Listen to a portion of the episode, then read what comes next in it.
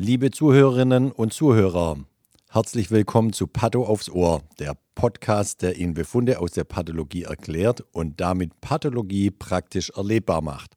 Mein Name ist Sven Perner, ich bin Professor für Pathologie, Lehrstuhlinhaber und Direktor der Pathologie der Uni Lübeck und des Forschungszentrums Borstel.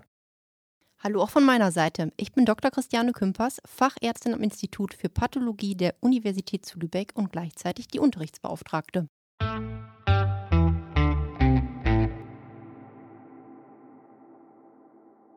Hallo zusammen zu unserer dritten Folge unseres Pado-Podcasts. Wieder zum Themenkomplex Anpassungsreaktionen. Heute am Beispiel des Barrett-Ösophagus. Das Material hat uns erreicht aus unserer Gastroenterologie von einem männlichen Patienten 1949 geboren. Die klinische Fragestellung und Diagnose vermerkt auf dem Einsendeformular lautet Verdacht auf Barrett-Ösophagus C1M3, Verdacht auf SOR-Ösophagitis, differentialdiagnostisch noch verruköses Karzinom bei ca. 19 cm VZR. VZR steht für vordere Zahnreihe. Sehr gut, ja kleine axiale Hernie, Malignität, Dysplasie, Candida, Ösophagitis, Dissekans superficialis. Also hier eine ganze Batterie an klinischen Diagnosen und Fragestellungen zum Einschluss oder zu Ausschluss an uns. Was haben wir bekommen für diese ganzen Fragestellungen? Einmal ein 4 mm messendes Biopsat aus der Z-Linie und äh, zwei Biopsate von 3 mm aus dem oberen Ösophagus-Drittel. Ich springe wie bekanntermaßen immer in die Begutachtung, also die Diagnose. Das ist auch für Sie das Wichtigste. Das springen wir gleich da rein. Da steht dann unter erstens Z-Linie, Schleimhaut vom gastroösophagealen Übergang mit Nachweis einer Barrett-Mucosa. Gut, haben das also bestätigt, was die Kliniker, Kliniker sich schon gedacht haben. Die können das auch endoskopisch schon ganz gut immer einordnen. Und bei zweiteren, oberes Ösophagus-Drittel, haben wir diagnostiz diagnostiziert erheblich entzündlich alterierte Ösophagus-Schleimhaut passend zu einer Ösophagitis dissecans superficialis in erster Linie medikamentös toxischer Genese und kein Pilznachweis. Wir springen dann gleich wieder zurück in, nach eins oben in den mikroskopischen Befund und schauen mal, wie wir das beschrieben haben. Äh, zuerstens der Biopsat aus der Z-Linie, da steht, durch ein regelrecht geschichtetes Plattenepithel überkleidete Schleimhaut mit angrenzender gastral differenzierter Schleimhaut. Das ist genau das, was wir aus der Z-Linie erwarten. Auf, einmal, auf der einen Seite das Plattenepithel äh, des Ösophagus und auf der anderen Seite auch gleichzeitig die Magenschleimhaut. Dann geht es weiter. Wir haben zahlreiche PAS-positive Becherzellen in den gastral differenzierten Epithelien, fokalektatische Drüsen, Plattenepithel ohne Nachweis von Atypien oder Schichtungsstörungen. Diese PAS-positiven Becherzellen, die finden wir in der Regel nicht in äh, der Magenschleimhaut, im gastral differenzierten Epithel. Die finden wir dort nicht. PAS-positive Becherzellen, kennen Sie noch aus der Histologie vom, von der Vorklinik. Die finden Sie in der intestinalen Mucosa. Und das ist genau die Beschreibung einer Barrett-Mucosa. Die Umwandlung von einem ausdifferenzierten Gewebe in ein anderes ausdifferenziertes Gewebe, was wir die Metaplasie nennen. Charlotte, genau. du möchtest hier noch was dazu Jetzt sagen. Jetzt hast du es selbst gerade schon gesagt, sonst wäre ich dir gerne sogar reingegrätscht. Also die Barrett-Mucosa ist eben eine Metaplasie, eine Anpassungsreaktion, eine weitere Form davon und sagt eben, Umwandlung eines ausdifferenzierten Epithels in ein anderes ausdifferenziertes Epithel.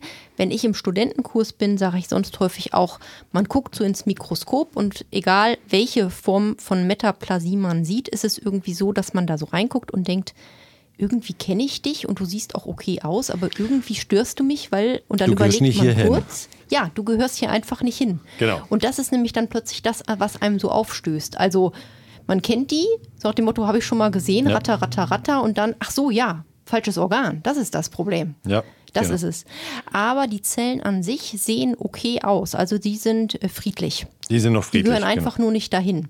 Und das ist auch das, was wir dann später im mikroskopischen Befund ähm, auch noch sagen, nämlich ähm, kein atypischer Eindruck, weil das nämlich das nächste wäre mit der Frage, wird die Metaplasie zur Dysplasie? Das Genau. auch passieren kann. Die, genau, und dann von der Dysplasie zum invasiven Karzinom. Nämlich die, deswegen muss man die Barrettmucosa kennen, man muss sie klinisch erkennen und dann muss man den Patienten dann auch äh, gut im Follow-up haben, nämlich wenn der Reiz, der Refluxreiz anhält, dadurch entsteht ja das, äh, die Barrettmucosa, dann kann sich dann nacheinander eine leichte Dysplasie entwickeln, eine schwere Dysplasie und daraus ein invasives Karzinom, und zwar das Adenokarzinom des Ösophagus. Die Frage ist, warum hat sich die Metaplasie an der Stelle jetzt eigentlich entwickelt? Wahrscheinlich ein Reflux ist die häufigste Ursache. Dann steht hier ja bei den klinischen Diagnosen stehen noch kleine axiale Hernie.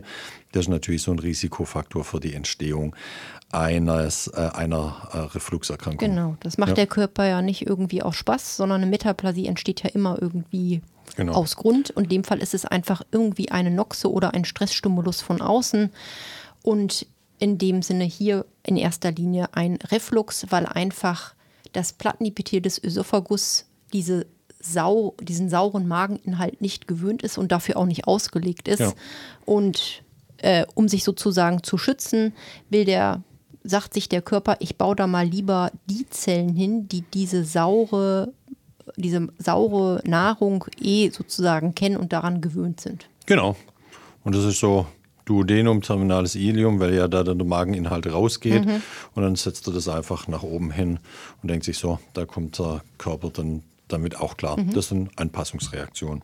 Mit das- der Passfärbung, ja, Ist das eigentlich reversibel? Ja, also die Barrettmucosa bei Abschallen des Stimulus, also der Refluxerkrankung, wenn man die in den Griff kriegt, ist die Barrettmucosa reversibel. Auch noch die äh, Dysplasie ist in der Regel noch äh, reversibel. Wenn es aber mal so weit ist, dass es ein invasives Karzinom ist, dann ist das ein Selbstläufer. Da ist nichts mehr reversibel.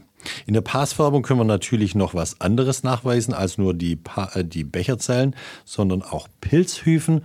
Die haben wir dann nicht gesehen und haben damit dann auch mit dieser Färbung gleich auch die äh, die so Ösophagitis ausgeschlossen, die die Kliniker ja auch erwogen haben. Jo.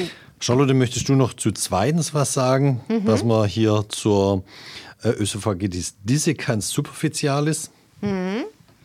Also auch da wurde ja schon nachgefragt. Entsprechend äh, scheint es wohl einfach schon endoskopisch auch schon suspekt auf eine solche gewesen zu sein. Wie der Name schon sagt, Ösophagitis dissecans. Dissezieren heißt also sozusagen ja, ablösen und superficialis oberflächlich.